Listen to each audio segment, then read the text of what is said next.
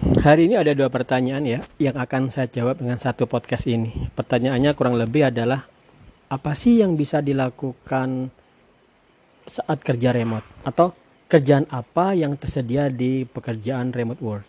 Nah, ini yang penting harus kalian pahami bahwasanya kerjaan remote itu tetap butuh skill IT. Jadi nggak kamu nggak bisa ngeremot pekerjaan nanam padi di sawah.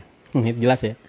Tapi kamu mungkin bisa ngeremot pekerjaan ngebuat aplikasi memantau penanaman padi di sawah itu bisa. Oke, jadi ini konsep dasarnya. Ya, semua orang kamu paham pasti. Oke, satu. Nah, pekerjaan remote itu artinya adalah kalau pekerjaan bisa kamu kerjakan dengan komputer atau malah juga handphone aja, maka itu pasti bisa dikerjakan secara remote dan ada job remote-nya. Contoh seperti ini um, suatu perusahaan atau seseorang dia ingin mengembangkan bisnis. Katakanlah menjual produk. Oke uh, menjual produk. Saya nggak aja misalnya dia ingin ngejual produk layanan kesehatan pijat urat di Amerika misalnya contoh aja nah untuk seperti ini dia menggunakan Instagram untuk layanan bisnisnya. Oke Nah ini dia bisa aja nge up Instagram sendiri buat postnya. Tapi kan dia sibuk ngurusin ini. Dia kan sibuk ngurusin usaha pijatnya yang secara fisik ada di New York. Katakanlah seperti itu. Maka dia buat aja job remote. Aku mencari social media manager yang bisa membantuku untuk mengelola akun Instagramku dan membuat post-post yang berkaitan dengan usahaku tadi. Ya satu ya. Sudah ada job tentang remote work, sudah ada job remote work tentang mengelola akun Instagram. Ini ada, job seperti ini banyak. Uh, bahkan kalau mau lebih serius lagi, ini namanya adalah uh, apa namanya uh, brand brand identity manager. Jadi aku pengen punya produk, tolong kelola sosial mediaku agar brandku itu, merekku itu dikenal di internet. Oke, okay? nah ini ada, satu lagi ada satu job. Nah job ini nggak butuh keahlian coding ya. Ini berarti jobnya tentang marketing, pemasaran. Di RWID, di Udemy kau bisa cari ada ada course baru satu sih uh, mencapai 50 juta per bulan dengan Instagram.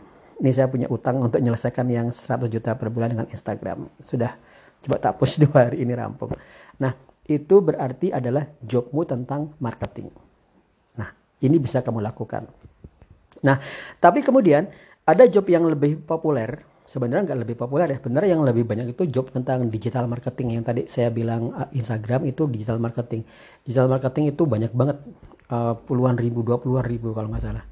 Jadi kamu bisa nggak usah nggak mesti harus belajar coding kamu bisa aja ngelola akun Instagram belajar ngelola akun Instagram. Kalau kamu sudah export bisa menghasilkan engagement yang bagus follower yang banyak sell yang bagus kamu bisa jual skillmu itu di Upwork kamu bisa apply job yang berkaitan dengan Instagram.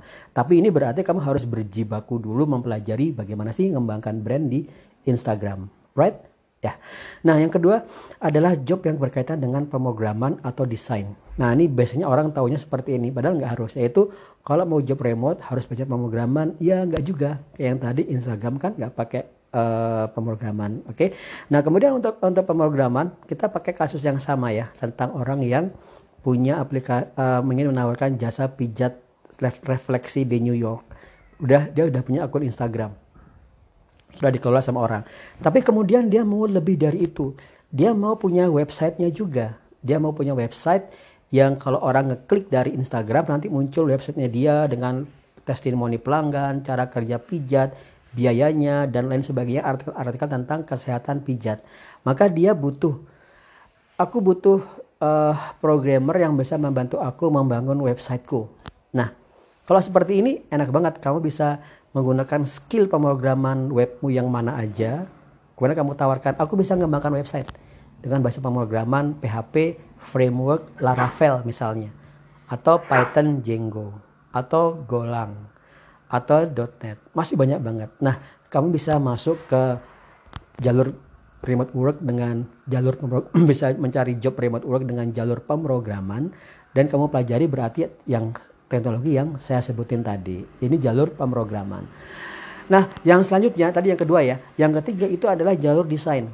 Programmer itu kebanyakan lebih bisa nulis coding, kode ketimbang ngerancang tampilan. Tampilan website itu gimana? Warnanya seperti apa, layoutnya seperti apa. Dan untuk seperti ini itu sudah ada banyak teknologinya, tinggal dipelajari.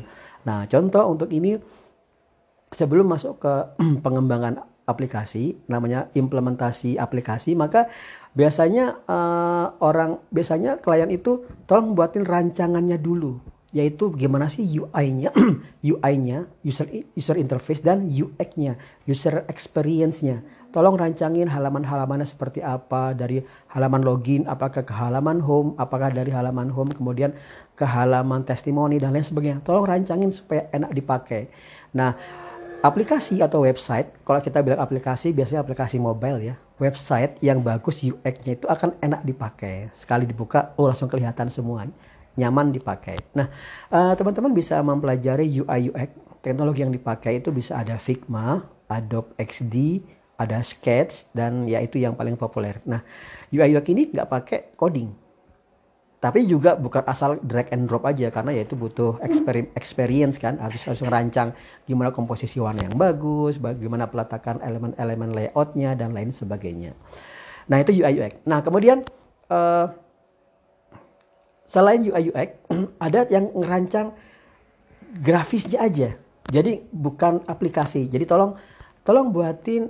Nih aku kan sudah punya yang tadi Instagram ya. Instagramnya sudah dikelola. Tapi kan Instagram itu butuh uh, desain kan ya. Saya desain kontennya seperti apa. Nah saat tadi yang saya lupa ada ke skip yaitu saat uh, konten Instagram itu mungkin juga dia butuh uh, desainer yang bisa merancangkan konten-konten Instagram untuk sosial media manajerku. Jadi kemungkinan itu job Instagram tadi butuh dua orang.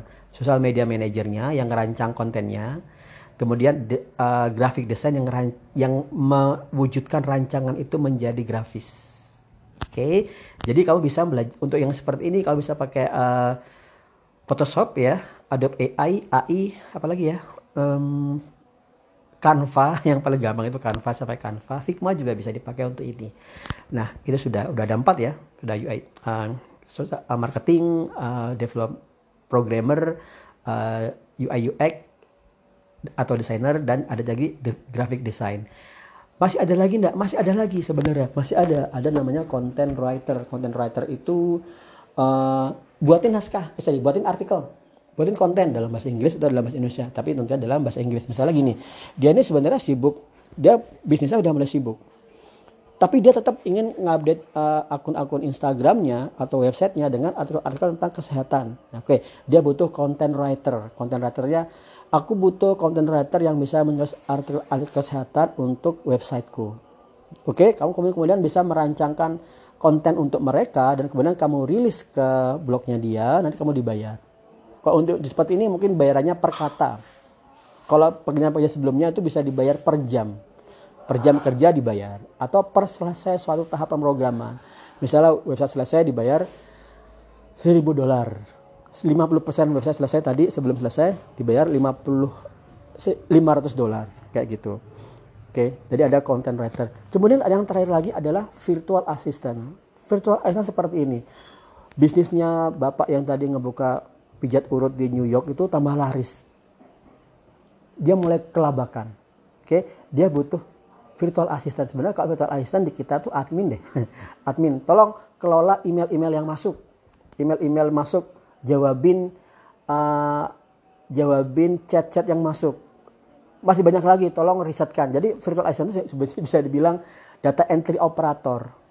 Tolong masukkan informasi tentang uh, klien ini yang asal dari Google Sheet ini ke dalam aplikasi yang baru. Jadi kalau, kalau kita bilang virtual assistant itu berarti uh, data entry operator. Jadi nggak terlalu mikir coding, tapi kerjanya berat banget. Nah, kerja berat banget dalam konteks ngetiknya banyak ya. Jadi mungkin 8 jam per hari. Rate-nya berbeda-beda teman-teman. Kalau kamu virtual assistant mungkin rate-nya cuma 2 dolar, 3 dolar per jam. Kalau programmer bisa sampai 20 dolar per jam. Jadi 10 kali lipat. Itu biasa. Karena memang kerjaan operat, kerjaan data entry itu uh, tidak butuh uh, technical skill yang tinggi dan kerjaan programmer desainer itu butuh technical skill yang tinggi sehingga dihargai lebih mahal. Kemudian tanya lagi, kira-kira ada lagi nggak Pak kok jawab, jawab yang lebih banyak lagi seperti ini? Masih banyak. Tadi virtual assistant bisa dibagi juga tentang accounting. bookkeeping tolong catatkan akunting akunting ini catat dengan program uh, dengan aplikasi QuickBook misalnya atau Xerox masih banyak lagi atau MYOB dan lain sebagainya jadi teman-teman apa pun job yang bisa dikerjakan via komputer dan bisa pasti koneksi ke internet maka itu pasti ada remote worknya Oke, semoga bisa menjadi uh, bayangan kalian. Nah, kemudian terakhir satu lagi, di mana cari cari dapat jobnya? Bisa di upwork.com, bisa di fiverr.com, bisa di remoteok.com, jenggojob.io, touring.com, toptal.com, masih banyak lagi. Nah, di RWID kita berusaha membantu kalian untuk dapat job dengan jalan yang lebih terstruktur, sistematis, dan terpantau. Semoga bermanfaat. Thank you.